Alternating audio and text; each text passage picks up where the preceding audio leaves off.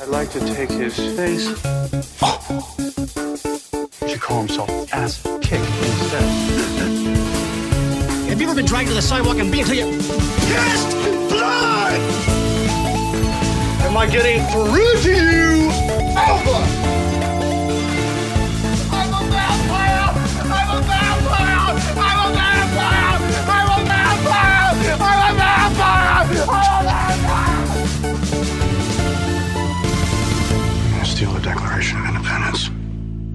Hello and welcome to We Bought a Nick, We Bought a Mic, a pop culture cage cast.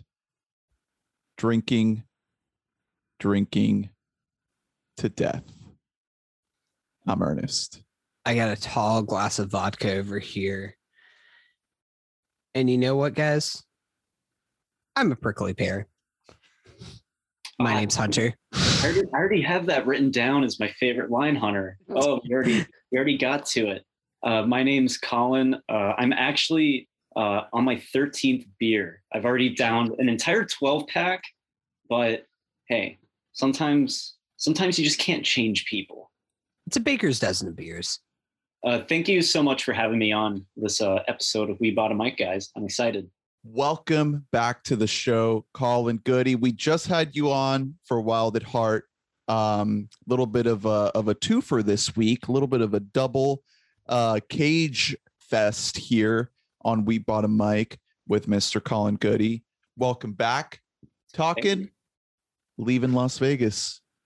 The one that won Cage the old Oscar Mhm. Academy Award for Best Actor. Um, what is it? 1995? Yep, 95. Um, it's interesting. You brought it up on the last podcast because it seems like, whoa, we're skipping five years and Nick Cage's filmography going from 90 and 95. Uh, but there isn't really anything that happened of major note in this four year gap in between the Yeah, two films. It's the opposite of a run. It, it really, it's a rut. He's in a rut. You guys are whack. It could happen to you. Come on, and honeymoon in Vegas. I've actually seen it could happen to you. It's Oh uh, yeah? Is it Yeah. good? It's like Nick Cage. He like wins the lottery and he gives a bunch of money to like a waitress. Hmm. That's all I remember about it. No, it's called "It Could Happen to You." I hate that title. Awful. The a lot of these titles on here are really bad, like Red Rock West. What is that? That sounds like a shitty motel. Like what? What even is that? Could that movie possibly be about Red Rock West? Uh, so I- so I think- Wild at Heart was 1990, and then this is five years after that. And in those five years, there's really nothing of note unless you want to count Guarding Tess, which is like a shitty uh driving Miss Daisy type ripoff. I was wondering. So just I have never seen this movie before, but just looking at the poster, this looks like this is capitalizing on the driving Miss Daisy uh effect of happening. The Shirley MacLaine and Nicolas Cage, and Shirley MacLaine just like looking behind her, like, mm. Hunter, I know you love those types of movies from the 80s and 90s. Yeah, you know how much I love you know how much I love when white people speak about the problem with racism. Mm. Where's, That's why Green Book is the best film of the 21st century. Is Drew in Las Vegas? Is that why he couldn't attend? Is he? Yeah, More like leaving this podcast. Am I right? I'm still horribly disappointed that Drew is not here. Oh, Yeah, we miss you, bud. We miss you, okay. Drew. It's okay, Drew. Please don't be drinking yourself to death in Las Vegas right now. We hope you're well. Um, Drew uh, would appreciate my little um, Letterboxd list that I'm cooking up right now called um, alcohol. so after I watched this movie, I was like, I wonder how many movies are directly about alcohol because we just had a great alcohol movie last year with another round directed by thomas Vinterberg uh, who scored an academy award nomination for best director. Um, and i was putting this little list together. And obviously leaving las vegas goes on there. And then i decided to watch a little movie called the way back. Oh man, I still haven't had a chance to see that yet. the drunk Ben Affleck basketball coach movie from last year that got buried by the pandemic hitting Yeah, as it- soon as it came It out. got fucked as about as hard as anything could, where it literally was released the week that movie theaters shut down. yeah, yeah, and and nobody really that and uh. Bloodshot. Vin, the Vin Diesel vehicle. yeah. This movie is lovely the way back. Um, just I I love the hell out of it. And I I thought Ben Affleck was really fucking good in it. So I put that in the list too. Okay. Now hear me out here. These are some other choices. Okay. Uh the master. Mhm. He makes some type Definitely. of alcoholic concoction. that- Rubbing alcohol is alcohol. This is actually a really interesting list. Alcohol movies. Yeah. Uh The Lighthouse. Yeah, definitely. Yeah. Alcohol is a major uh, plot point. They're drinking. Yeah, it is again some type of So it has to homemade be a major blood, a major uh, plot point of the film. exactly. Okay. And and it can't be drugs like um what's it called? The Johnny Depp movie, Fear and Loathing in Las Vegas. Yeah, No, doesn't be- count. What about Superbad? Would that be an alcohol movie, or is that too innocent? It's not about alcohol abuse or anything It's like it's that. not really That's about alcohol. Good, that's a good pick. Um I, I consider it more of like a coming of age, like a high school movie, which a lot of those just have an alcohol. They have a party scene right. because like a party scene movie is different from an alcohol movie. Uh, you should. I know that you have not seen this movie, but I have a sick, disgusting problem where I watch too many The Oscar Lost movies. Weekend? Yeah, the Lost Weekend. Lost Weekend is an iconic alcohol movie. gotta check like it out. the Lost Weekend was an inspiration for this film. Nick Cage like studied um Ray Milland's character in the Lost Weekend. winner of the Academy Award for Best Picture in 1945. Mhm. Wow. um yeah billy wilder film um i will just say uh before we get into the movie reading about the research that nick cage did for this role is like pretty wild like he did go full method he started binge drinking excessively and he would film himself while he was drunk to like capture his own drunk mannerisms Incredible. to make it like more real to life Real quick, I'll round out the rest of the list and then we can move on. Uh, a Star is Born. yes He pee peed in his pants. Um, You're ugly the, you're so fucking ugly the World's End, the Edgar Wright movie. Oh, that's a good one. The- Yeah. All the bar hopping in it. Yeah. Yep. Uh, Young Adult, the Jason Reitman movie. Oh, yeah. With, um, Charlize Theron. Uh, Beerfest. Oh, that's a good beer one. fest is a I cla- gotta- that, I gotta that put is that it's here. just all alcohol uh, Sideways. I Mhm. love uh, that movie. Paul We talked- Giamatti. We talked about Alexander Payne briefly on Wild at Heart. I'm low key a big Payne fan. Hated Uh, downsizing, but really admire uh, a lot of his movies. yeah I got to revisit Sideways. And then everybody's favorite 2020 film, Mank. mank is a big alcohol movie Yeah. yeah Uh, I also put Flight down. I haven't seen Flight, but he's like drunk and Flight, doing yeah. cocaine, I Um, think, and he flies the plane. he flies the plane upside down Yeah. um not quite as good of a plane movie as sully but you know still still pretty good. Famously a non-alcohol Yeah. movie, Sully. Flight might be more of a plane movie than an alcohol. It, it crosses the two paths. So let me know what other movies I can put on here. Uh, so far I got uh, I got about uh 12 movies on my little list. Um, then the I'll- list is just called alcohol yeah. it doesn't like there's nothing it's just called out it's just alcohol That's perfect. uh, just keep it alcohol. Yeah. And it has to be movies that like again have alcohol as an actual like central part of the story, right? Cuz that's what we're talking here in Leaving Las Vegas. Like the entire movie focuses around alcohol. There's also well there's another big i don't want to get too sidetracked but there's also a big like niche of alcohol and gambling movies a lot of Mhm. times those go Right. really well together like or oh here's one uh wolf of wall street Yeah. wolf of wall street is alcohol plus uh every drug in the world though that's So a Quaalude movie. it's a quaalude movie That's another list. it's just called quaalude and it just has just wolf of wall street on it Uh, So- you know how people like uh, get high and watch like psychedelic movies? Are there movies that are better when you're drunk dude, you got to be. Now it's a party. Leaving Las Vegas is a sad hang if you're drunk.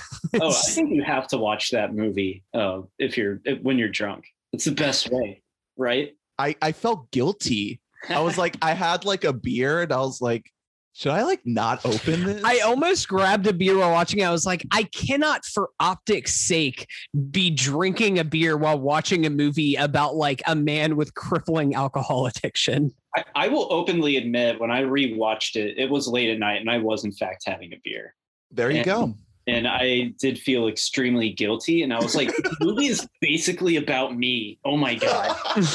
it's a warning, Colin. It's it's your future. Sick. I'm a Literally sick me. Person. That's gonna be you at 31, Colin. Nick Cage is 31 in this movie. This is the roughest that he has ever looked in any film. Part of it purposefully, uh, because he is like they do accentuate, give him like some makeup to make his eyes look so swollen and puffy, and his face so pale. he pale. looks like an addict, straight Yeah. up. His hair is pretty bad. It's pretty thin at like the top around here. I think he's starting to thin out a little bit.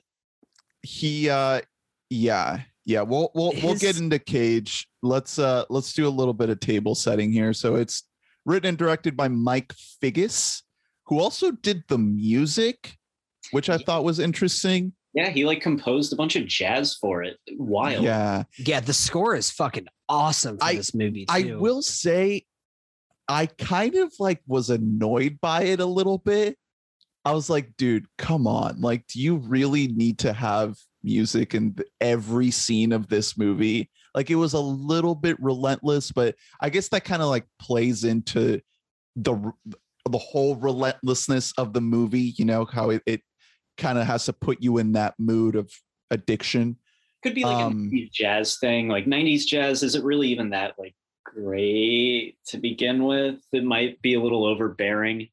I know, but I think that again, I think that that works for the film. That it is like overbearing, like Right. it is yeah. like too much. Um, So 1995, like we said, uh budget of 4 million, made just under 50 million at the box office. it was a So pretty big hit, box Yeah. office wise. Made a big profit. I think that it got re-released after because it was an October release, a late October release, and I think that it got a re-release right around Oscar time. Because that point, like Nick Cage, he hadn't become like household name Nick Cage yet, but he was like really starting to get notoriety, and people were like he was a heavy favorite to win Best Actor, not only because he's he is excellent in this movie, but this is the classic type of performance that the Academy loves to reward oh is yeah, working people- for it. it's over the top. Uh, you if you read it, like go back and read stuff. He Nick was campaigning. He was he was going for this award. He wanted to be taken seriously as a competitive actor, and the acting, the sh- uh, best actor race this year isn't great. Um, it's like Anthony Hopkins for Nixon. uh, Richard Dreyfuss for Mr. Holland's Opus, Sean Penn for Dead Man Walking, uh, Massimo Tro- uh, Trosi for uh, Il Postino, which is a film that I've always wanted to see. Uh, Il Postino, the Postman, um, but it's a lot of really well-known actors, but in some of their lesser work of Well, Hopkins career, had already won Mhm. for Silence, just a couple years earlier. Silence of the Lambs. He is great in Nixon. I, I watched that movie recently. It is a great performance, but you know, the Academy doesn't really love to double dip like that. Um close proximity. Um, but uh yeah, I mean, this was they were like, oh yeah, it's the that one guy from uh Moonstruck. Remember Moonstruck, everybody? and uh, they're like, yeah, we remember Moonstruck. It wasn't as big of a hit as Moonstruck, but it was kind of like a bit of a bounce back. I guess it could happen to you was also a hit. Um, Yeah, he was getting a lot of work. I think people were starting to become really familiar with him at the time, just from the sheer amount of movies he had been in so far. right. So he wins the Oscar, and this starts the run. Like after this, it's The Rock, Con Air, Face Off, City of Angels, Snake Eyes, 8 millimeter, Bringing Out the Dead, Gone in 60 Seconds, Family Man. On like a five-year span, he just Right. like spits He was out like a these movies. actor, really. Like Um, his name is selling movies. Cage. Nick Cage. Unbelievable. Yeah, Cage. Wow. Not Coppola. Don't you dare call him that. I would love to call him that. I remember uh, to get a little bit off topic. Uh, there was like a eighth grade New York field trip at the middle school we attended to, and I think there was a girl who bumped into Nicolas Cage and got like a photo with him. Wow. and like that was Iconic. like buzz. yeah, that was like buzz around the middle school. I That- vaguely remember that from our middle school. as it should be. I mean, it, he is he is Nick Cage. So let's so let's get into the movie. So this movie, I'm I'm kind of torn on it because it's a great performance. It's a it's he it's not one of those, it's not like Rami Malek in Bohemian Rhapsody where they like give it to him for no reason just because it's oh Freddie Mercury. I know him. He's cool Biopic, check. um it's not that like he is good in this movie it's it's devastating um to me i feel like i can feel that he wants the oscar in the performance and it kind of turns me off a little bit even though it is a great performance. Uh it's just it's just me. Um but when you compare this performance to everything else that we've seen for him, it, it is kind of like an interesting subversion because the big cage moments in this movie aren't like silly funny laugh out loud. They're like deeply sad. Mm-hmm. Yeah, Like, what- devastating stuff. yeah exactly. But there was something about this movie that like didn't really fully click with me that much. Um i just i i don't know. I i wasn't really it wasn't really vibing with me. Like i there are parts of it that i love. Like i think elizabeth shue is amazing we'll talk about her. I think her performance is just as good if not maybe better than cage to be honest because i think she's really really really good. Um but i don't know. I don't know. I, I i can i can appreciate the movie and i think there is a lot of good things but just sitting down to watch it the whole time i just it was it didn't it never like grabbed me and i just kind of sat there waiting for it to end uh without ever really like getting fully into it. So i was i was a little bit a little bit disappointed by it um but i think he i think he deserves the the oscar for what it is. I think it's it is one of those very big and showy give me the oscar performances but he's doing good work. He's doing good work. It's it's a good one. What What about you, Colin? Okay, so Ernest, when I first watched this movie, I think it was it was sometime in high school. This was an old school Netflix DVD in the mailbox after school movie. Got the DVD, put in. I watched it. It ended, and I was like, "Well, I just didn't like that." I was simply just like, "I I didn't enjoy that. I I didn't enjoy that at all." I was like, "Man, didn't didn't care for it. wasn't wasn't for me." But then like i don't know it's just like later down the like the years the movie just kind of stuck with me and like leaving las vegas just like yeah I, I remember that movie Nicolas cage drinking and then like a part of me was just kind of like i don't think that was actually a bad movie like it, it was this change with it and then eventually i rewatched it and i was like i and i was kind of like yeah this movie isn't bad like i actually really liked it. So when i yeah when i first watched it i didn't care for it at all and then on, upon another rewatch, I really uh, admire this movie and love it a lot. I don't think it's perfect or anything. Um, I think a lot of its faults really come down to just like 90s filmmaking. Like if it was made today, it wouldn't have like the uh, hazy editing or anything like that. So I think the the way the movie is presented and its pacing kind of just comes down to the uh, time when it was made. Um, but yeah, I I really admire this movie.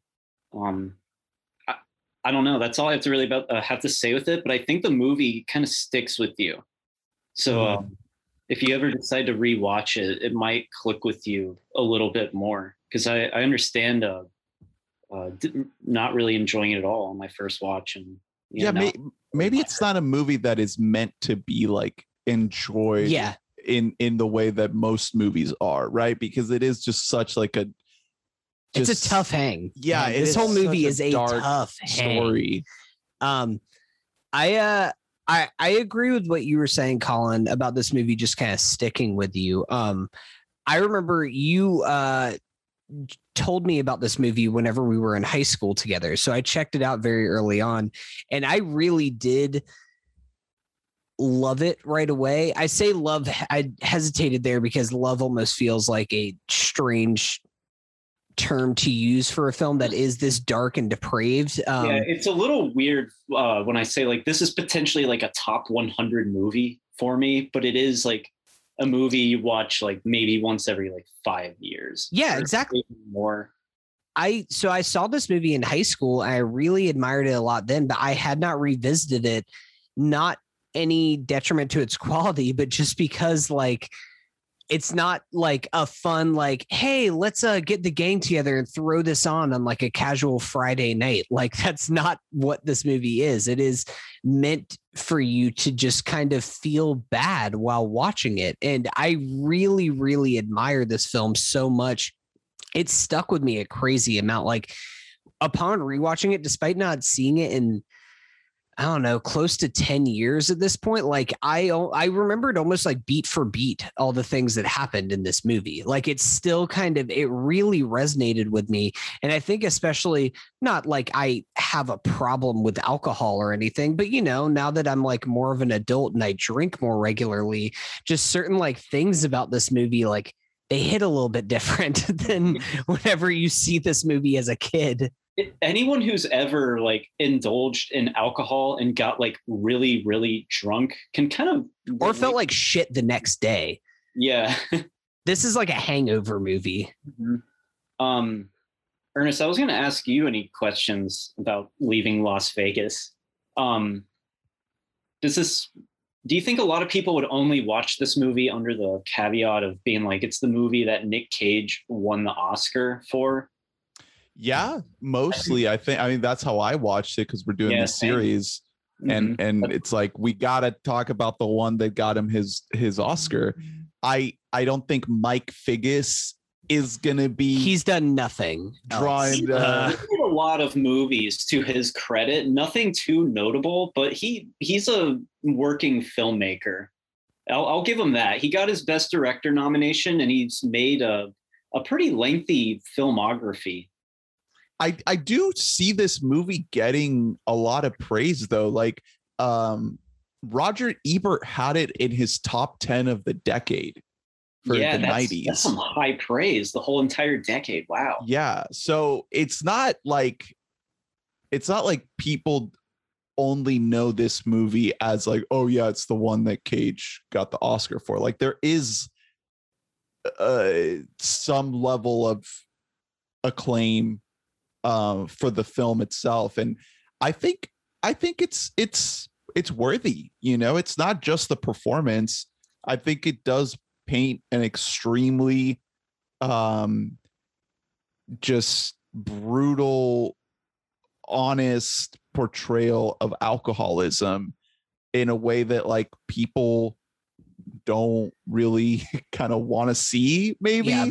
Like Yeah. there is some there Really. is some like artistic value to that to putting something on on screen in a medium that like is usually just meant to entertain and to show a story in a way that is like not really entertaining at all i mean there are some things in this movie that are kind of entertaining but like for the most part it's just like really depressing and really sad and to go from seeing this guy cage being in movies that like are pretty fucking entertaining for the most part to going to this role that just like leaves you with with nothing but just like sadness is Mhm. there is a lot to admire there like the artistic choice of that i think is is worth um you know admiring for sure just i mean because talking about cage too i mean sure he is like playing up the performance to make it a bit more theatrical but like he is like if you have ever met anyone or know anybody who is like actual severe alcoholism, like a true to true alcoholic to the point where like they are dependent on alcohol, like or they get the shakes. Like that is what he's playing. And it makes every scene where he's not drunk just so sad. And then it makes the scenes where he is drunk even more sad because Yeah. you're like, oh, he has to like chug a bottle of vodka to be normal. Yeah. Like that's that's the level that we're out with alcoholism. Yeah. And I I think that the the entertaining uh factor to me on a subjective level is pretty important to like how the movie sits in my brain because the Ben Affleck movie the way back that I found that movie to be really entertaining especially because like it's not just about him being an alcoholic like it's also about him coaching this basketball team right? So you have this entire other kind of subplot dynamic to bounce the the alcoholism subplot off of in this movie you don't you don't have that at all. I mean of, of course you have the romance with elizabeth shue but every everything that happens there is directly tied to him just like needing to be drunk all the time. It's a- um it's a provocative movie. Like so it's about like suicide basically. And i think that's kind of like yeah. a major hook in the types of dramas that i like. Like one sentence just like i'm in that sounds like thought provoking that's a drama that i want to watch. It's the exact same thing with the sound of metal. When i found out about the sound of metal i was like this movie has so much potential just based on like what it's about. And that Mhm. movie was phenomenal. Incredible And, movie. yeah. And um leaving las vegas it does it kind of does that same thing for me where it's just like it's like i want to watch that. I want to watch a sadly i want to watch a movie about a man drinking himself to death because I'm glad I'm glad I didn't rewatch this movie in like the early days of the pandemic because that would have been an even tougher hang whenever I was just like, well, I don't know what to do with myself. The world's ending. I'm just going to drink a 12 pack every night. If I would have thrown this on, then I think it, it might have sent me into more of a negative headspace. if you were doing a, a best actor oscar watch through oh yeah, no, this would have been a tough hang. Hey, um did you guys look into the author who wrote the novel. Okay i wanted to talk about this. Yes thank you for reminding me. So the guy is named ben uh sanderson. Um oh wait no that's the character's name. The real guy is john o'brien. Mhm. so he wrote this book about his own life. Like john o'brien is is the real ben sanderson. And after he found out that his book was going to be turned into a movie he committed suicide Holy fuck. Yeah. I didn't know that. like Oh my shocking, God. shocking shit when i found that out i was like i hate that so much did he sign over the rights or was it like taken from him just the idea of just like oh no my like extremely personal book is being made into a hollywood movie like that just like that rubs me like the wrong way it just sucks it's like god damn i think I mean, I'm That's a- assuming it was good- probably it was probably one of those things because a lot of times when you are a author, you can either have the ability to get like a partial check up front, but then retain rights, or you can sign away your rights and get like a bigger check. And it was probably a thing where he just just like nobody's gonna read this book anyways. I'll just take the bigger check and then just signed it away and then found out it was being made into a movie. But that's that's a good question. I i didn't even think about that about like what level because my immediate thought process was maybe he wanted the movie to happen but he didn't want to live to see it. But now i'm thinking really interesting perspective. But now based on what you just said now i'm thinking he never intended the book to be made into a movie and then when he found out that it was going to happen then he decided to end it I think that's a little too cynical, just being like, oh no, it's being made into a movie. My life is ruined. But if that's the case, it's just kind of like fuck. It's it's controversial, really. And the author's father described the novel as like his suicide note. So right uh, definitely just this very personal place it was coming from. And it I has that energy yeah, I think it's reflected in the movie. I haven't read the novel, but I think the movie like it's not like over Hollywood glamour. You know, it's like pretty low budget like movie that I It's think also passionately wanted to make. it's also like it's very it looks different from so many other films of this time period. I was looking up it's because uh one of the main reasons because it was shot on super 16 millimeter instead of 35 millimeter, which like every major Hollywood production had pretty much moved to 35 millimeter at that point. But it does have I do agree something that you were saying about kind of the hazy editing that happens in this film. I'm not the biggest fan of, but Lot, lots I of do- like fades to black and cuts I do black. love the actual look of this movie. Like it looks the way that uh the film and like the way that shot, like kind of accentuating the bright neon lights and how that is also juxtaposed to this character who's just so pale and sickly is just it's it looks great.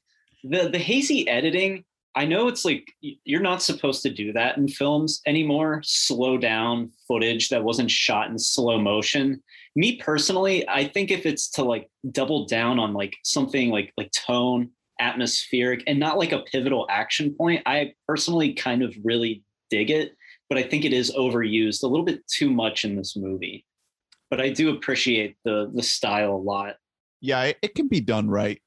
Mm-hmm. Um, real quick, going back to the original author, I was just thinking, like, you know, Hunter, you took this Oscar plunge. The cynical side of me says that part of the reason why Cage won the Oscar is because of the Oscar narrative of the suicide. but to that point also uh it worked against mike figgis because he was he was nominated but he did not win for adapting a dead man's Mhm. book There you go. So Yeah, it's like it you got one. I mean looking through cage like swept everything. Like he won the globe he won the uh spirit award. Um actually no he did not win the independent spirit award but elizabeth shue won the the independent spirit award which is kind of odd that that happened. I love her performance Yes. in this movie. oh she is Great. she's She's so good Incredible. She like really is. I mean, it kind of as much as Nick Cage is doing, and we start the film with Nick Cage and we kind of end with her, like it kind of becomes her story for a lot of the film. the back half for sure. Yeah, I mean, I I think it's just such a devastating story of this prostitute. Um, it and it's not the kind of prostitute that Hollywood likes to show usually. You know, like there there's a very specific like type of prostitute character that we see in movies uh that is just like the archetype. I don't think that's that who this sera character is at all. Like it is very very different from like the hollywood prostitute archetype.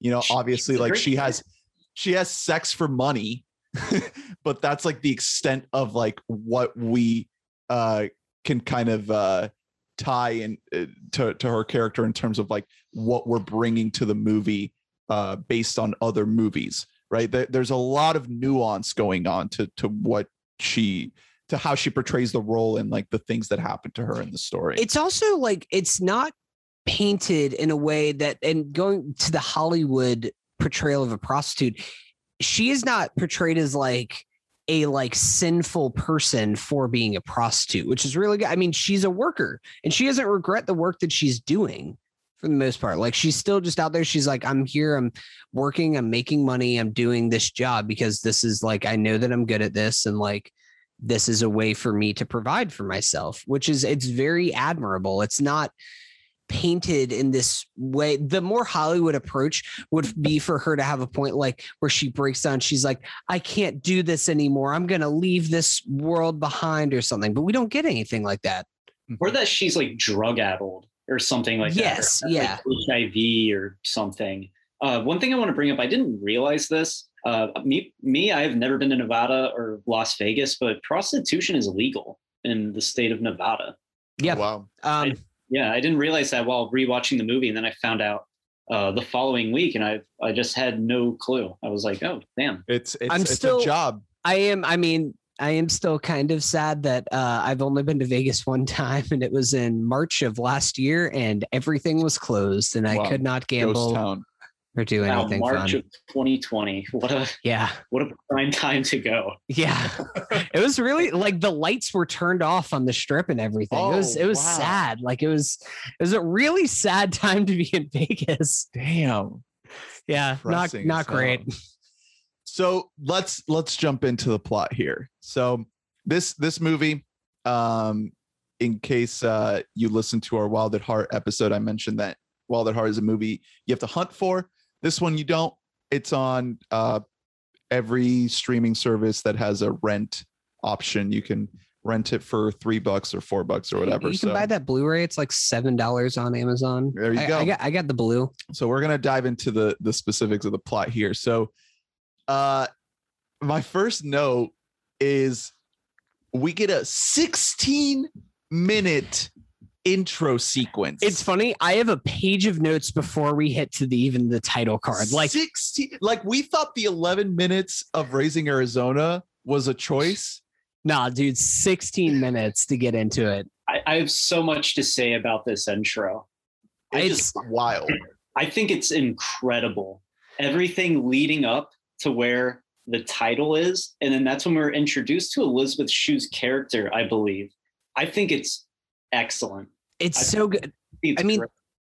the very first shot of the film is you see like Nick Cage like dancing through the liquor store, and then like at first you just see Love him like just put one bottle into a cart, and then the pans down to the cart, and you see he has like 40 bottles of liquor already in his cart and everything. Um he like wanders over to the double date with like his coworker or something and like asks him for money. Mhm. Uh, um, that just rough to watch. Like yeah he's just like a, he's just like a bum at that point. He's like a total lost cause, and no one just wants anything to do with him. Kind of much like uh, Elizabeth Shue's character. They're two characters that the world just wants nothing to do with anymore. Yeah. they're two like broken lonely people um then i seen is like some good like sad dark humor to it but whenever he's in the bar and he's hitting on the woman uh terry and starts like he's just like yeah let me buy you a drink and she's like very uncomfortable right away and he just starts singing to her like you turn me on brump. Just that it's like almost played for last but like it's really like creepy like he's just being this like very sad pathetic creepy man um he's chugging the bottle of vodka as the police officer drives up next to him That's a that's a great scene. It's played for it's kind of played for levity. It's still like kind of fucked up. Like that's a fucked up thing to do. yeah So it's interesting that it kind of plays on both of those. It's like, oh, the cop doesn't know it's funny, tee hee, but it's like it's not funny. It's like really it's a horrible thing to do, just like chugging liquor while driving.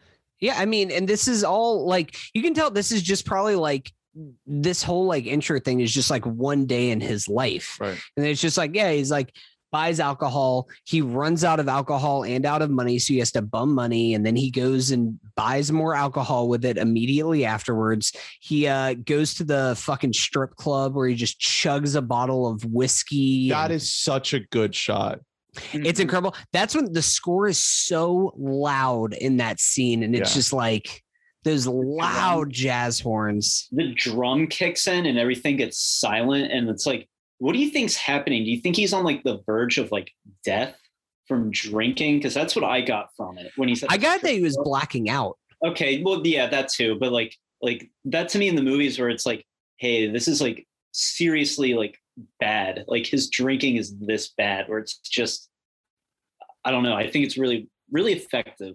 Yeah it's it's a good choice to do it early on in the movie like that because i feel like um i don't know like there's i feel like there's a lot of movies that show partying and drinking in this like glitzy glamorous way.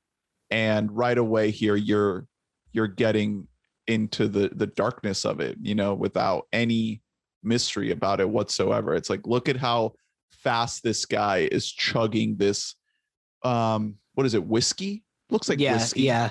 the the speed Which I will it. say, even if that's just tea, he chugs a lot of tea very fast. it's that's I'm still impressive. yeah It's impressive, even if that's not liquor. Um, and then after that, um, the I'm assuming prostitute who steals his wedding ring Oof. off of him. Yeah. And he has the line that it's just it's really heartbreaking. He's like, I can't remember if I started drinking because my wife left me, or my wife, or if my wife left me because I started drinking. Damn. Is it said that early on in the movie? Yeah, it's right. It's before the title card. This is all before the title card. Okay. I thought he said that to like Elizabeth Shue's character. But uh, It's- that, that's a great line. There's that. Um, and then like he tries to go into the fucking bank to cash a check, and like he shaking his eyes are so like wide and he's shaking like he's just fully in relapse that the only thing that he can say whenever he gets up there is that I just had brain surgery. Cause like he can't my tell God. anyone that he's like that much of a fucking alcoholic. And then when he's back in the bank after he's drunk, yo, with the tape recorder, that that is what I'm talking about when I say that the cage moments in this movie are so sad.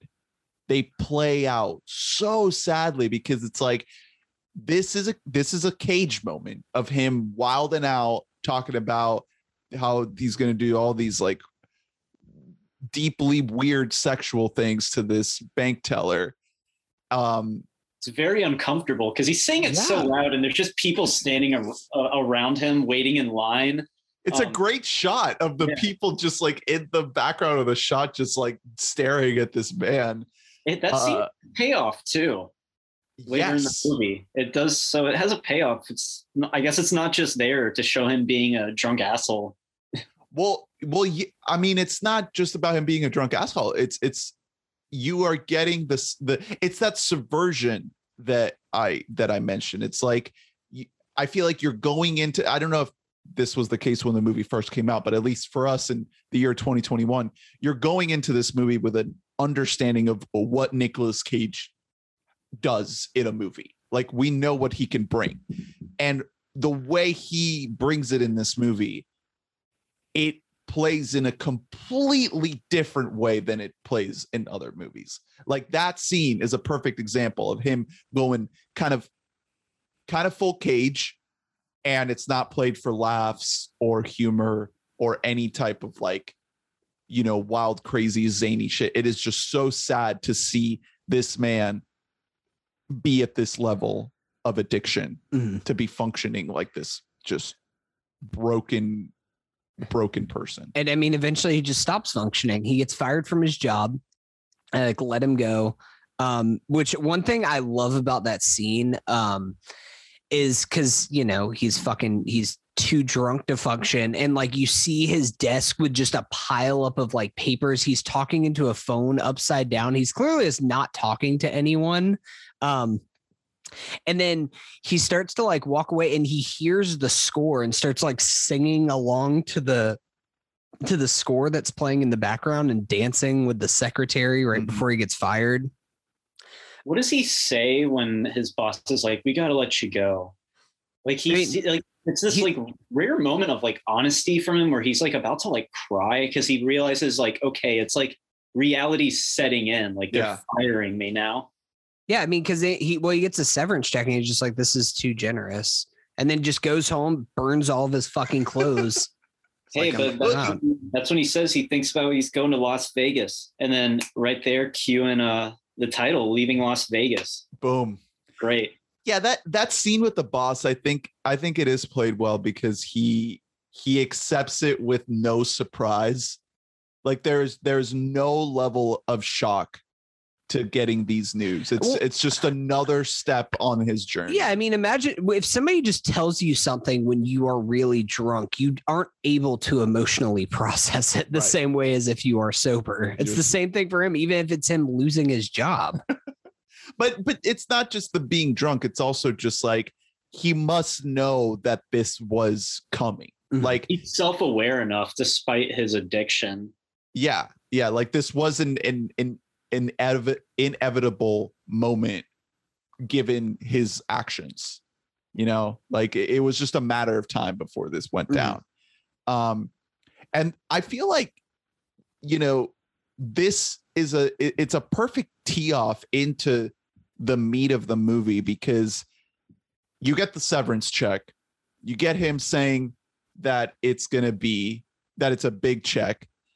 And right away, you know, like what's going to happen. Like he's going to use all of it to buy alcohol and he's going to go to Las Vegas. And the fact that the movie is called Leaving Las Vegas and we get the title as he's going to Las Vegas mm-hmm. already lets you know everything because it's like it, it- the movie's not called Going to Las Vegas. It's Yeah. called Leaving Las Vegas because he's going to die. Le- Leaving Las Vegas, die. it's like a, it's like a, it's like a phrase about like uh, killing yourself.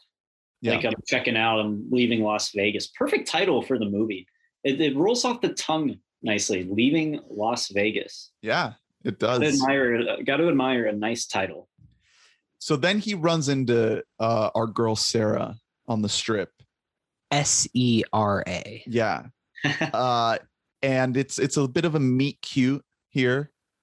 Um, and I think that you know we've been talking about like Cage and a- as a romantic partner and as a leading man and romantic lead and all of this uh, stuff and it's it's an interesting pairing here because they they have a level of chemistry that is so odd you know they they click at a level from the jump that isn't fully like romantic really. It's more of like a platonic, like we're both very alone and broken in this world. and you can and you can tell yeah you can tell the bond is real but you can also tell that these are not people who are like they're not going to be uh, uh you know fucking like um like Cajun Dern and Wild at Heart that's not what we're to see here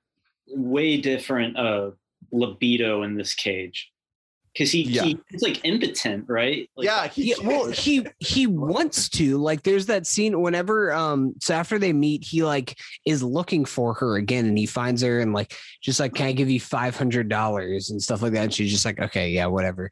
Goes up there and he's just like, uh, for five hundred dollars, you can do basically whatever you want with me. And like he reacts like a fucking kid in a candy store. At first, he's like, "Hoo, hoo, hoo." yeah, he's so excited and then like she tries to give him a blowjob and he's just like oh, let's just have another drink. Uh let's just talk and stuff like that. And then she's just like all right yeah i'll just go. And he's just like no i'll just i'll pay you more money. Please just stay here for the night. It's Yeah. it's a good moment you know? It's it's it's sad like everything else in this movie. It's just deeply sad but it's this moment of like kind of quiet um peace that these two characters have where he knows that he has somebody there that he can talk to and just be with.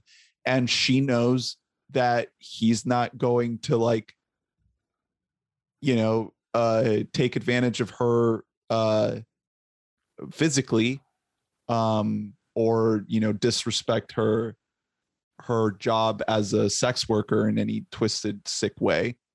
Um it's just this this kind of moment of stasis this moment of like kind of leveling off that we get here. Um i think it's great. And He and has- he has someone to you know care about him for a moment because before he leaves he burns a picture of his wife and child. Like yeah. that like like he did that and there's no going back. Like he's a he's basically a monster at this point. Like he's a monster. Like burning the picture of your kid. I mean the wife like yeah i can you know maybe he's like oh, i got bad blood. I'm gonna burn these pictures of uh my wife. But his kid? His own kid? Well i mean Damn. we'll talk we'll talk about it later on the movie but i for the most part the film does a great job of not it doesn't go too in depth of that. Like you get enough you know what happened in his past but there isn't he doesn't give a whole speech about like he's doing this because like he's alone now and his wife left him and he can't see his child anymore. We don't get that kind of a movie speech. It is very much just kind of we know that that's there that there's some darkness there. We don't know what exactly happened in that relationship but now we just have to watch him in the present as he tries to kill himself. And he gives himself four weeks to live. He says i'm a i have this much money i think that that'll buy me four weeks and i will be dead Yeah. by the end of those four because weeks the the movie's not about the relationship with his family. Like that's already in the past by the time the movie starts. Like they're not even characters in the movie. They're they're just plot points. Like this is a movie about a man who is already on the path. You know, it's not about how he got to the path and whether or not he's going to get off the path. Like it is it is a sure thing. Yeah, he he does not want to get off the path. He tells uh Sera, he's like the one thing that I will not oblige to is to not drink. Like you can't make me like Yeah. not Yeah, you can Like, never tell me gonna not to drink. Like I'm Yeah. a monster. Like I'm killing myself. And it's I don't know, it makes you think about like, you know, it's like, oh, okay, like sure, go ahead, drink yourself to death. Like, should he like be saved?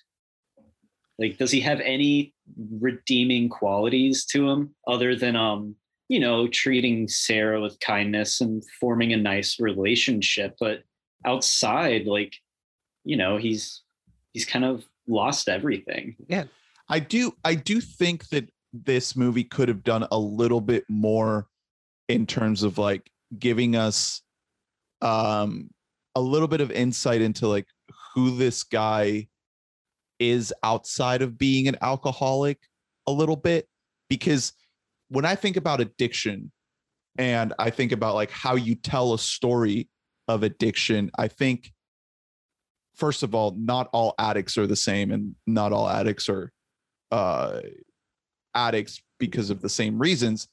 But I do think that for the most part, a lot of addicts share this like kind of hyper intelligence, like hyper awareness to some extent.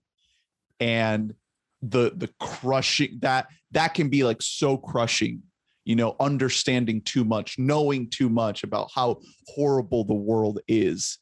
Um, it leads you down that path of of addiction and obviously like addiction can also be hereditary and genetic and all these things too but i do think that we could have gotten a little bit of insight into the character as to like what could have informed you know what I- what I we get here. I agree, but that might go against the novel it's based on. The novel might not have had those aspects into it. right So I think that might be a reason why. And I also, it didn't bother me just because like I think that we aren't seeing somebody who's like grappling with the early or even the mid stages of addiction. it's At this point, right this is like he doesn't have anything outside of being an alcoholic because now just being an alcoholic defines who he is. Right. Like he cannot exist if he is not drunk. He likes just being drunk and the idea of flirting with women, despite the fact that he can't actually get it up to do anything with these women. Yeah and and the scenes of the withdrawal symptoms also add so much to that because that's when we start to see like oh this is he's been like this for so long. Like to get to that level of withdrawal where you're just shaking and heaving like that that must be like years upon years upon years of abuse. Um and he you know th- those were some of the most intense scenes for me to see him having those withdrawal symptoms. I was like, God damn, this I've I have not seen alcoholism portrayed like this before. This is intense, and I'm sure people thought it was too much, but if if that's how it is in real life, like that's what it would be like for somebody at that level of addiction to feel those withdrawal symptoms. Um, so then their relationship really starts to kind of take Yeah. off. Well, They're really also together for a while. right in between this early time of them kicking it off, we have the scene of uh, um, Sera and Yuri, her uh, pimp, I guess. Um, like his guy, I mean, he abuses her and everything else, but also it's just like giving her some kind of protection, uh, which plays back in towards the end of the movie. Um, I don't really like Yuri has his own storyline that the film doesn't really touch on. He gets murdered at some point, like fairly early on in the movie. Um, and he's like starts like fucking losing his shit. Like whenever they're in that hotel scene, he's like with his ear up against the wall, like, can you hear that? They're talking about me and stuff like that. Like this guy is like actually like having a full-on breakdown. I wasn't losing touch with reality. I wasn't big on the Yuri character. Like, I get you're not supposed to like him, but I, I don't know. Just something about the actor and the performance, just kind of. Yeah, it's I mean, kind of forgettable. he- he's just Yeah. there to like show like she was abused by this person, but she did like have somebody as some form of higher protection. Like that's the purpose of it. One thing I wanted to say, I actually I don't know how you guys feel about it, but I really liked like the therapist talking head scenes with Sera. I thought that was actually like a pretty good expository tech mechanic that actually worked pretty well in this movie. I thought it was fine. I was You never, like, you uh, never see the therapist. Yeah. I thought of the ways to do the therapist scene of like, because the thing is, she can't, she's saying things that she wants to say to, um, to Nick Cage, but like she can't because he's like not coherent enough to actually obtain this information. um then we get one of the darkest most just intense horrific moments in the whole movie where sera um is essentially uh, gang raped Oh, oh, you're skipping skipping ahead a bit. That's like the going towards the end of the film. There's a there's a couple more scenes there. There's one specific that is um not quite as upsetting as that, uh, but it's whenever um they go into the casino together. She's just Oh, like, yes, yeah, let's just go out for outburst. gambling. Um, and it starts out as this really touching scene. He ends up and he kisses her and like he knocks in some chips or something like that. And while she's down there, she just like whispers, I love you. Like she can't actually like fully get it out because she's never felt this way about a person before. And then the outburst at the blackjack table is really heartbreaking. I don't know whatever like what he says whenever he's there, like it's fully that's like something that I have known some people in my life who are alcoholics who like kind of lose track of where they are uh like while being that level of drunk where he just says like no fuck you can't judge me i'm his father Hmm. like it's him like reliving his child being taken away Wow. from him while he's just stuck in a vegas casino he like can't escape that part of his past I felt like that was the Oscar moment when he flipped the table. I was like, that's the Oscar reel there. That, that, that is- that's like a that's a that's a good moment. That's a powerful part. Is this before or after they uh they're in like the motel together?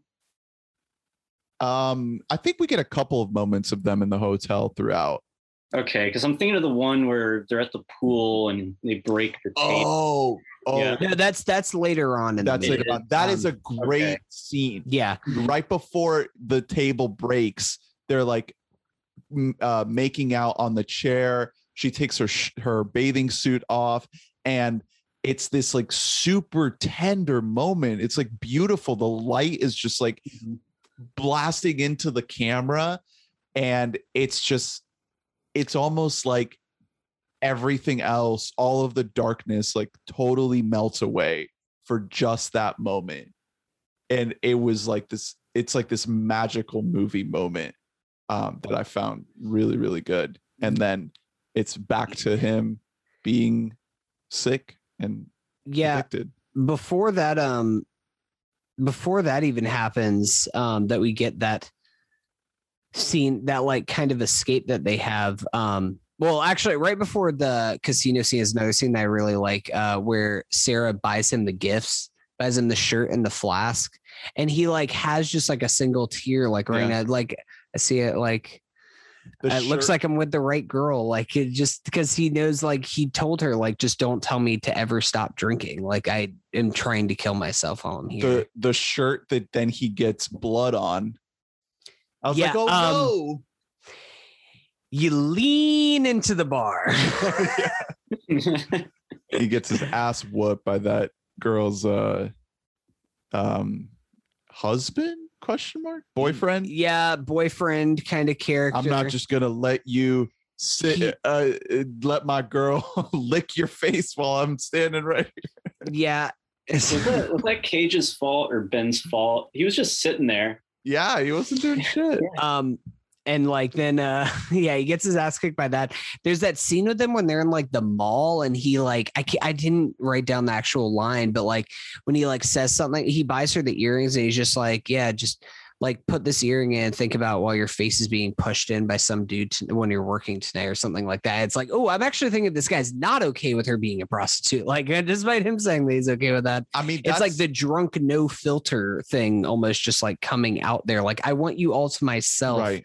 despite the fact that i cannot support you can't even get it up yeah support you physically or emotionally fully it, that's that's kind of around the same part uh point in the movie where she says like i would like you to see a doctor Yeah. like it's it's kind of like intertwined like him that you know they they have this understanding earlier on in the movie and then like towards the end it starts to come out like okay he's kind of not okay with the whole prostitute thing and she's actually like not okay with the whole alcohol Yeah. thing it's because it's a thing where it's like we're broken. We want to just be with each other because we're both broken. But when you're two broken people with each other you want to fix the other one. And so it's it just runs into that whole mess. And i think that that is then whenever we get to the hotel scene where he falls on the table and says i'm like a prickly pear. I'm a prickly pear. Yeah, that's that's uh that's definitely a Cage funny moment line. Um, I have a question about uh, the character of Sera. You know, why why should she be falling in love with Nicolas Cage? You know, this drunk who's slowly dying as the you know the more and more she gets to know him. Do you think it's like fulfilling some sort of psychological like I want to fall in love with this guy only just so I can be like hurt in the end? Or do you think it's more genuine? Like I- it's genuine love. here go ahead I- I think that she is exposed to men. Uh, most of the interactions that she has as a prostitute are with a certain type of man who is probably not very uh, nice or emotionally intelligent or kind or compassionate or tender or anything like that. Like she probably has sex with men who are very like emotionally cold and and and removed from any kind of like niceness to a woman you know? That's that's just my kind of like very broad uh overview of like what her her experience with men is probably like.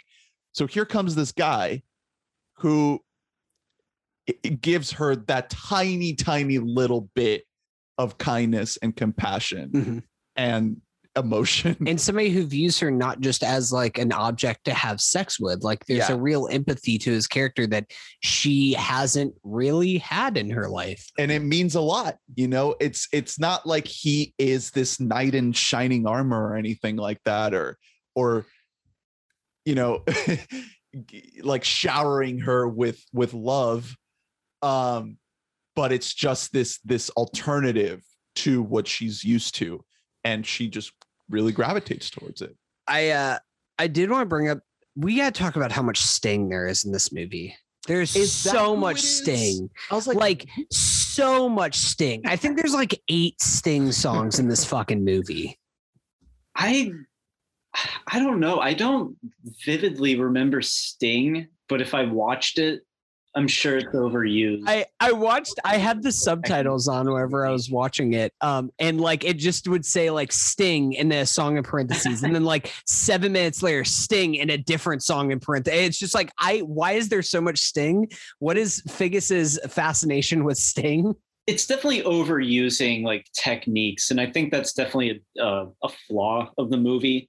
Is just that overuse of the same kind of effective tricks over and over again. well sting is is doing some um some kind of standard songs like my one and only love and angel eyes they're not Wait, no, okay, I can remember them now. I can vividly remember hearing those voices after you bring up the titles, Ernest. Yeah, they're not like original songs or He didn't get a best original song uh Academy nom Yeah. or they're not like the police or anything like that. It's it's these are it, it's all solo sting stuff. Yeah, no, Yeah. um yeah i uh i just talking to cage and the writing of his character I like another scene whenever they get back uh from the hotel and like he's just so fucked up. He's shaking so violently. Like the thing is like where the movie starts and you see him like shaking his alcoholism you're like oh he's already at a 10 like on the Mhm. scale. Like it can't get any worse. But like it just gets more and more violent to the point where like he cannot hold himself still. Um and uh sera like offers him like some white rice and everything and he just like ignores her and just walks right past her to the fucking fridge grabs two bottles of vodka and then just like drinks them like chugs them while he's in the shower and then just comes out and then he's like okay now i can exist and now i'm ready to eat Devastating. Um then I guess we can get into the horrible, horrible gang rape. yeah it's you don't you don't really see it coming until you do, and then it's like very obvious what's about to happen. Because these guys that she's talking to, they seem like dumbasses. They seem like just kind of harmless kids, yeah. idiots. And then it all sorts of starts to reveal itself, and and you realize the horrific thing that's about to happen. And I'm glad they didn't actually show it. They Mhm. do they do kind of show a little bit, um, not as much as like I was fearful that we were going to get, but you still get that blow. Like you still get it's hit. it's still like It's gutting. yeah, it's tough. tough. it's you are it's not over excessive with it showing it it could have been it could have gone like full uh even something more recently like the nightingale or something where you just like sit there and you just have to like watch it happen and sit with it it does cut away but the build up to it is so like ju- like just breathtaking in the worst kind of way I really like in that scene how she's like trying to be very professional about it, right. and it makes it even harder to watch. It's Right. like um, she's not screaming or anything like that she's just kind Yeah. of it's like it's like a it's like when you're a waiter and you have like a group of 15 people that are just like running amok and you're trying to like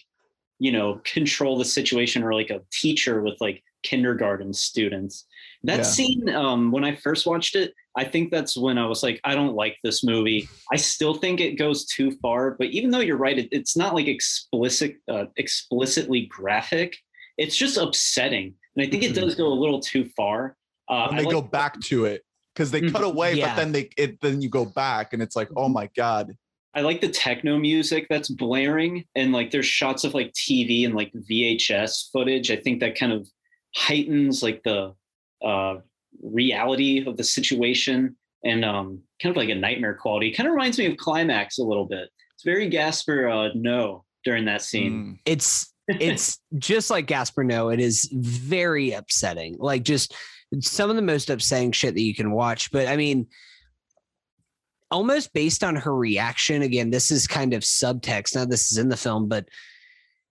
I mean, you can tell that this is bad. But like her reaction is almost. It's either that this something like this has happened to her before, or that she went into a state of like pure shock after like while it was happening like and you can't really tell one way or another it kind of goes back to i mean to that the yuri thing doesn't really amount to much of anything but at least having that person there that was a sense of protection that she had. Right. like they even she makes the comment earlier on the film like yeah like he'll cut me but of course nothing on the face or anything like that. These are people this fucking dude miser uh fucking miser man this fucking guy who just like she just like there like no i don't do not doing butt stuff. And he just punches her in the face. Like it's just it's brutal. It's so fucking brutal Mm.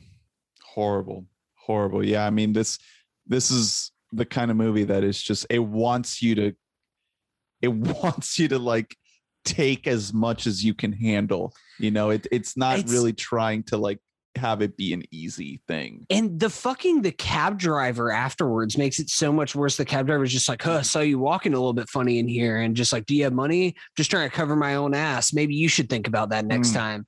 After Ugh. you just witnessed her It- getting raped. Horrible. it just keeps getting worse and worse for her life. And this is after her and uh Ben like depart, right? They're Oh, not, yeah, yeah, yeah. not with each other anymore. And that's when like all this bad Yeah, stuff happens, right. She's like, Fuck, I don't even have like him to like turn to to even be like that. It just keeps getting worse for She her. She tells him to leave after he brings another prostitute. That's- back. Yeah. Mhm. He's like so fuck. You had that scene with him in the casino where he's just like, where he brings the hooker, the one that we see at the bar earlier, uh, while um Sera was working trying to get some guy doing the whole "Are you here for the convention?" line that was thing. that was a good little Um, scene. right. Who do you think I am? yeah, I did. I I did look really like like? that scene. Um, I got a wife back home. Yeah, That's a fucking or the overactor right there. scene. I was Yeah. hoping that would be brought up because that is such a well written scene.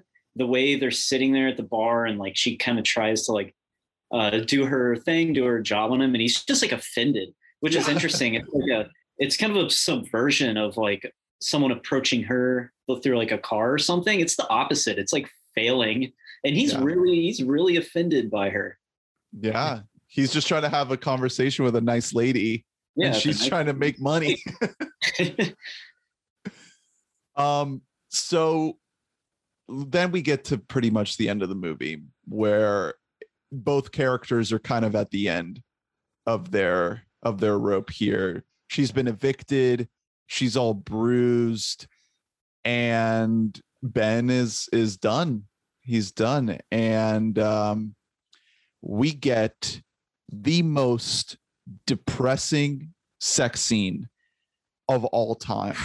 Yeah, I I have never It's- seen a more just sad, loveless. Well, maybe not loveless. it's not but, like, loveless, but it's. I mean, it's devoid of any like passion or sensuality. I mean, Cage is.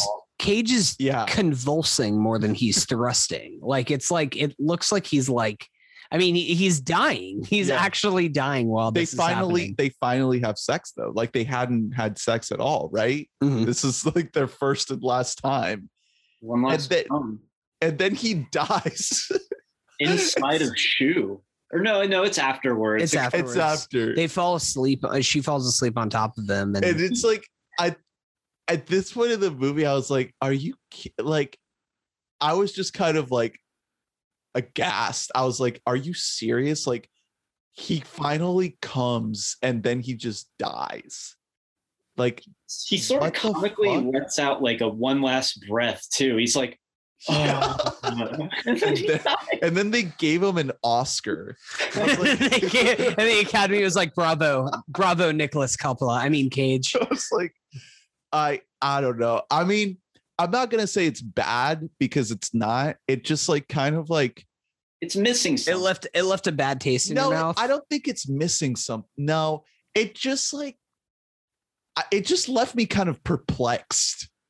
I was just like, like, okay, he finally has sex with her, and then he dies, and then that's the end of the movie. Maybe it isn't supposed to leave you perplexed, but I think it is supposed to leave you very cold. Yeah, Like you're supposed to feel cold and empty at the end of this movie. it. I mean, it's it's just kind of what I've been saying all along. It's like it's just this kind of interesting subversion of of what we would expect from a movie like this kind of thing. You know, it's like the the the sex with the prostitute uh thing. You know, in in in in a typical Hollywood movie would be this crazy, sleazy, wild and crazy moment. And in this, it's just like deeply sad, deeply depressing. Can tell you one of my favorite lines. It's like almost like funny because of how like this character would never say something like this.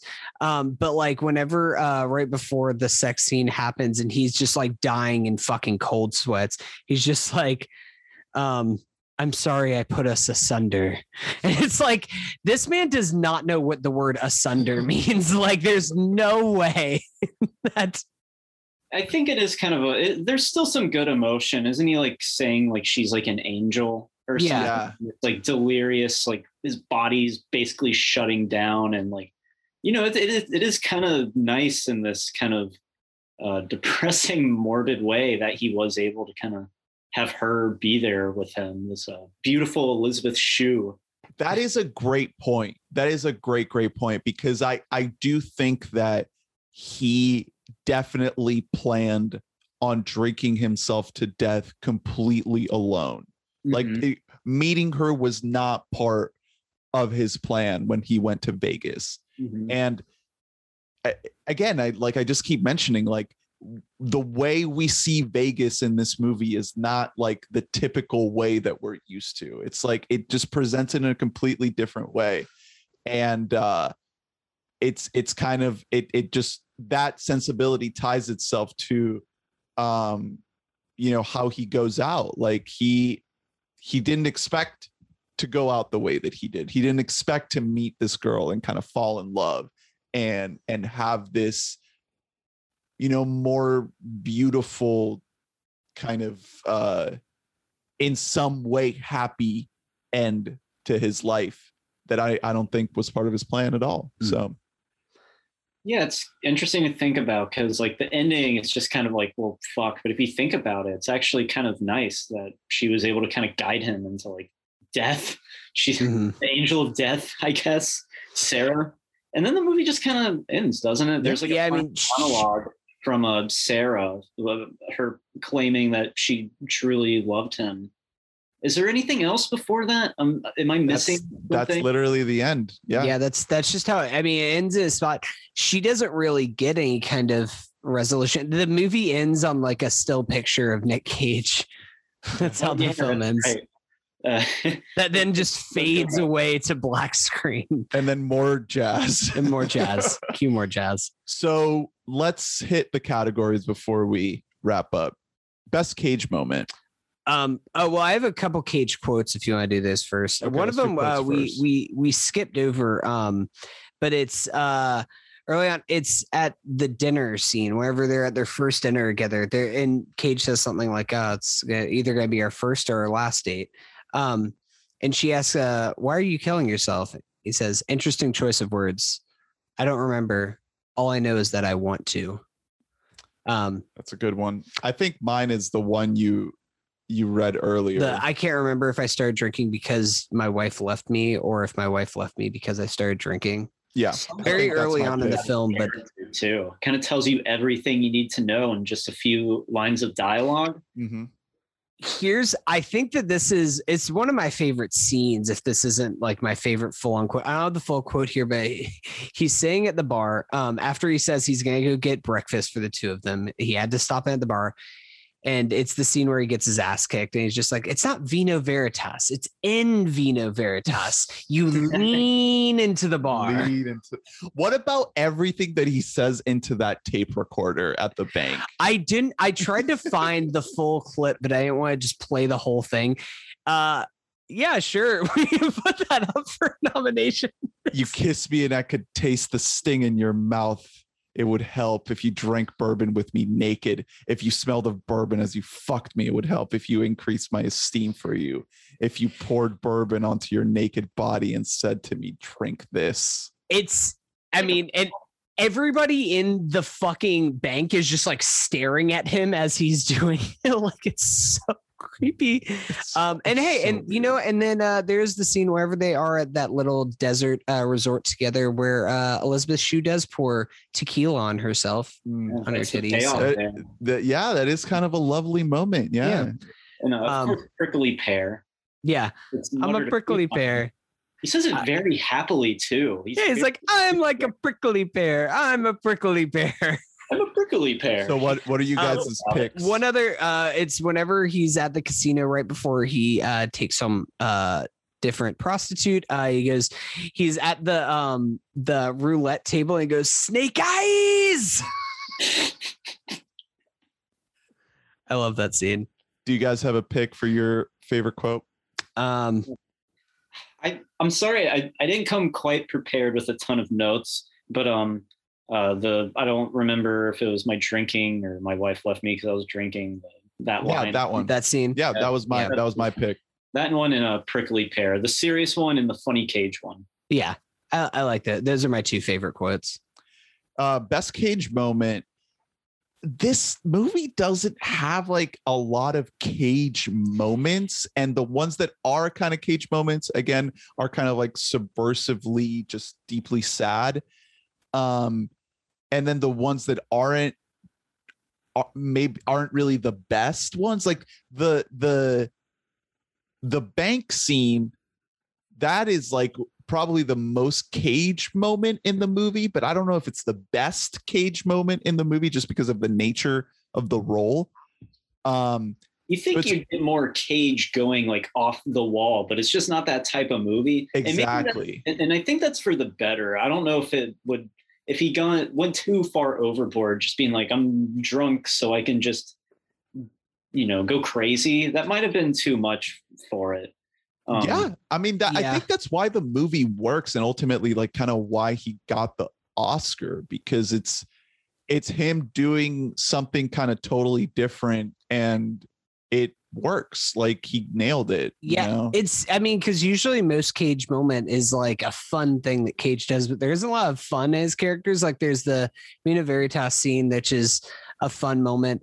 It's not a fun moment because it comes at like a really sad moment, especially for the Elizabeth Shue character. But whenever uh, she comes home and sees him, like with the other prostitute, but like he's not doing like he's just staying perfectly still. His like hand is like clenched up like this, like there's just something wrong with him and she's trying to kick him out he's just like perhaps i could crash on the couch for a few hours then leave and she's like no get out like get Yeah. the fuck out but i mean that's not it's not a fun cage moment I I like the I like the cop bit with the bottle where he's drinking and driving.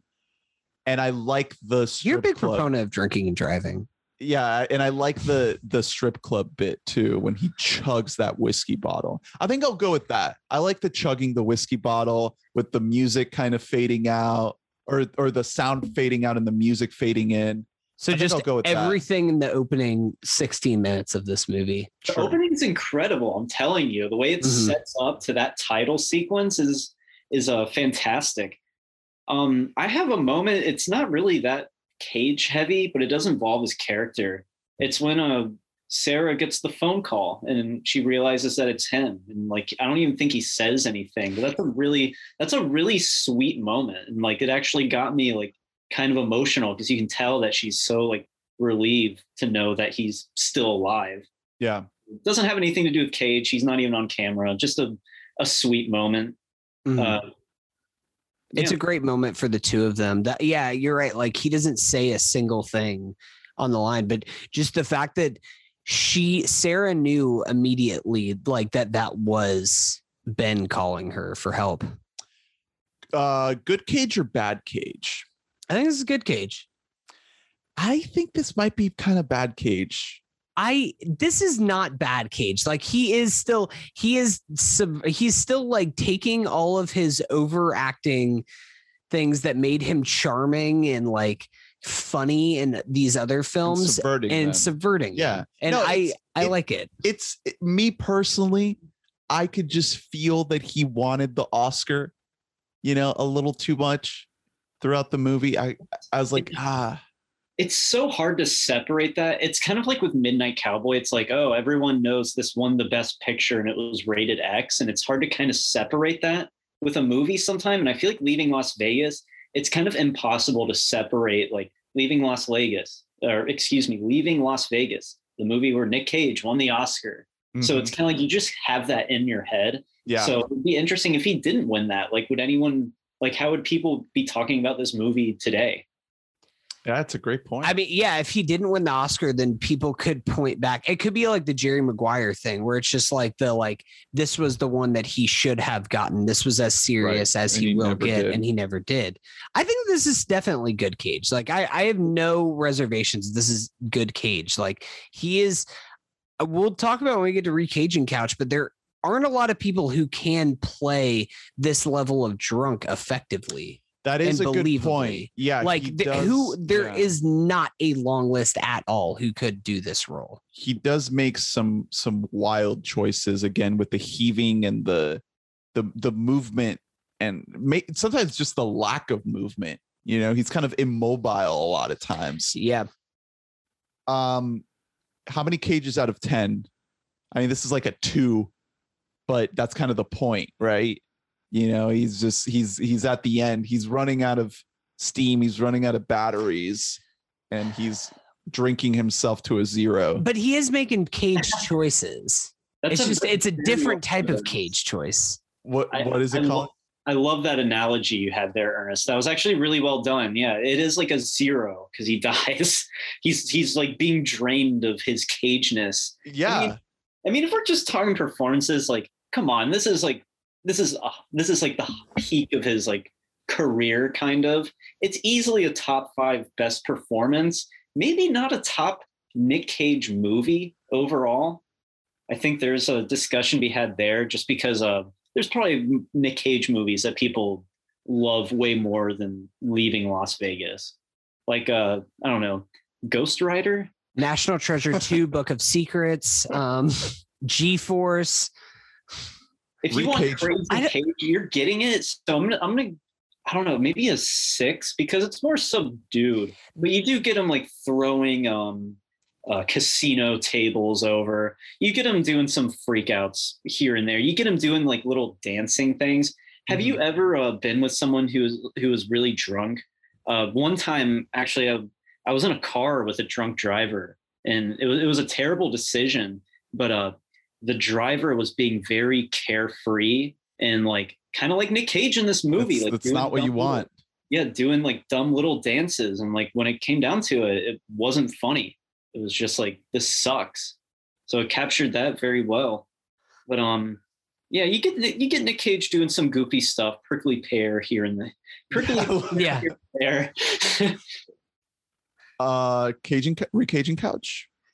Um, I have a couple. Um, this is one I would just be fascinated to see this movie. Philip Seymour Hoffman. Oh, he would knock it out of the fucking park, dude. R.I.P. Could have definitely have handled that. Role. I think Philip Seymour Hoffman could have nailed this role because my first mind went to Al Pacino, but I think Al Pacino plays this role too big. One of the great things about this performance is that Nick Cage does dial it back. Yes. I think this is the same year as Heat. Al Pacino is not dialing anything back anymore. Like he is, he's full The- Pacino. The other thing that we got to keep in mind is like, even though Cage is like 30, he looks like he's like 45. right.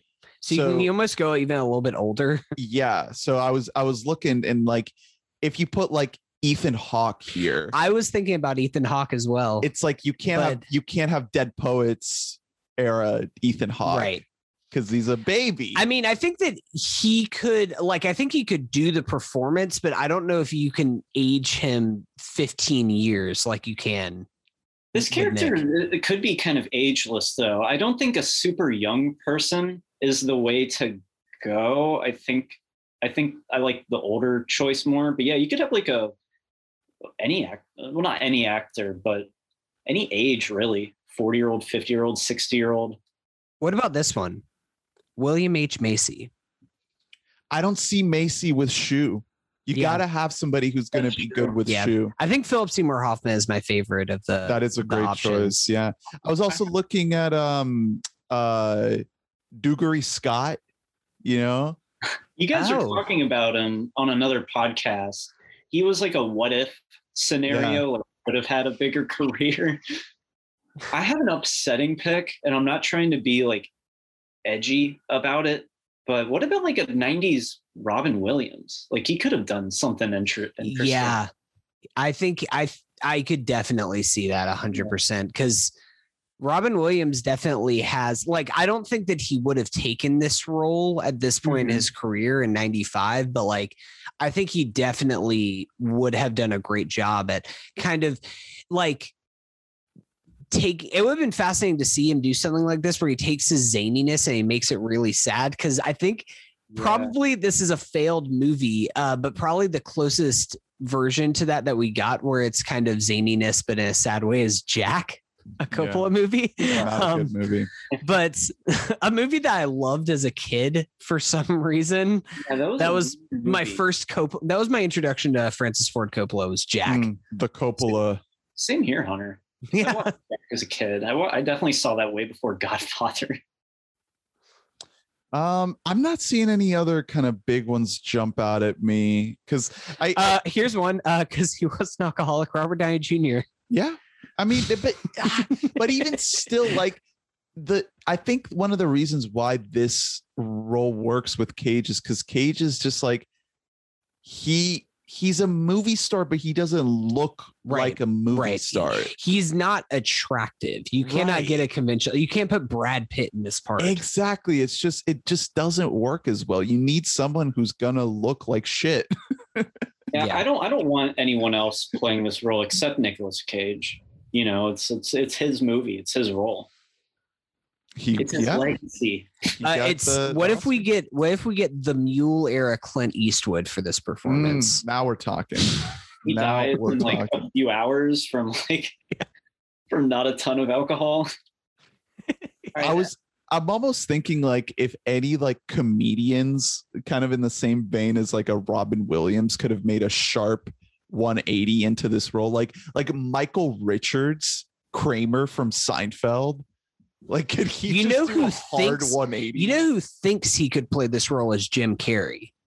yeah ah, I think Jim Carrey, like if I Jim Carrey was offered man. this role, I guarantee he would have jumped at the bit to do it.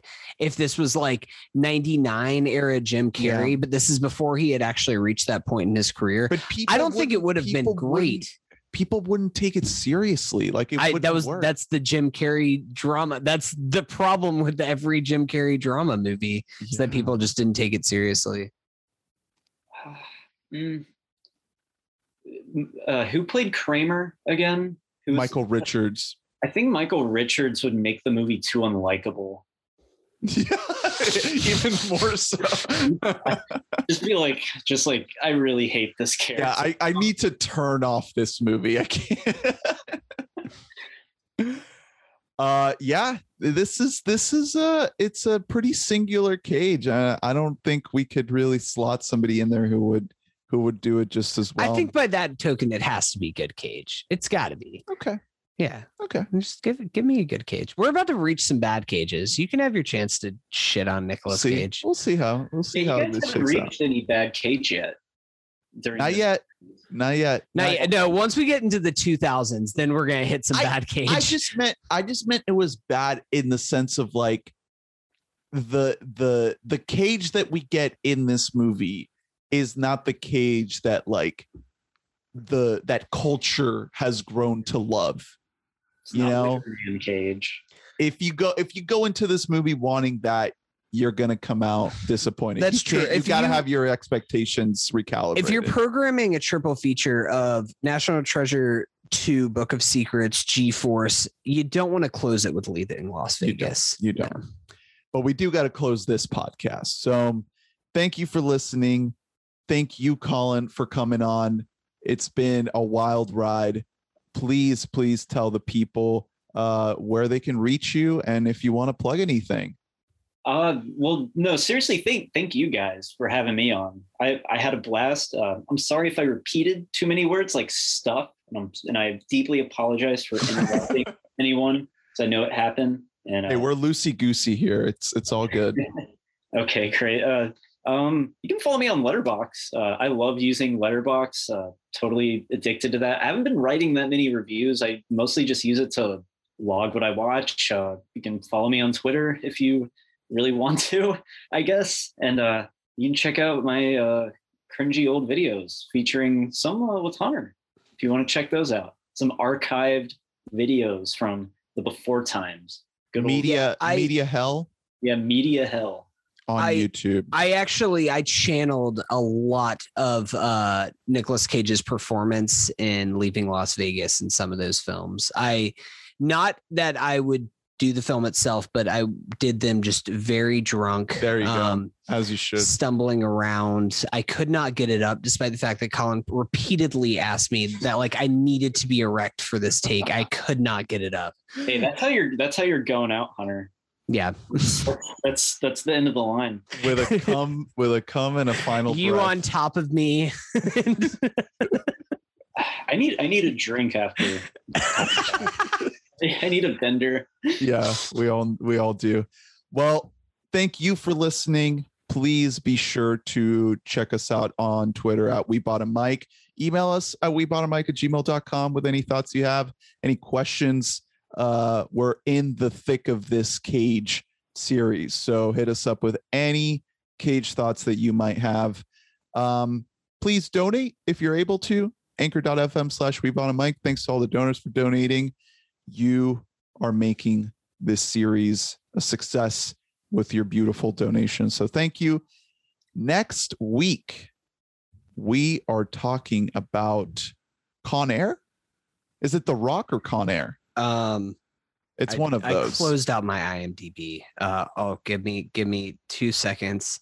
Um, next week we are talking about This guy has made a lot of movies. The Rock. The Rock. The Rock. Yeah, The Rock is ninety six, and then Con Air is ninety seven. Yeah. So the the run is here. This is the Mhm. epic 90s run of Nick Cage.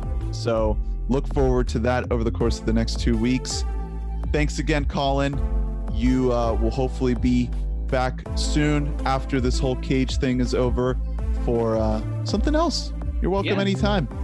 Thank, thanks, guys. Once again, uh, had a great time, and I, and I can't wait to keep listening to Wabam. I'm gonna get a Wabam tattoo. Tramp Yeah, stamp. You should do it. Yeah. Yeah. Let's all get matching tramps. Get a Ben a Ben Affleck Phoenix tattoo that just says "Wabam." Yeah. It's a podcast rising out of the ashes. Thanks for listening. Bye bye. Bye.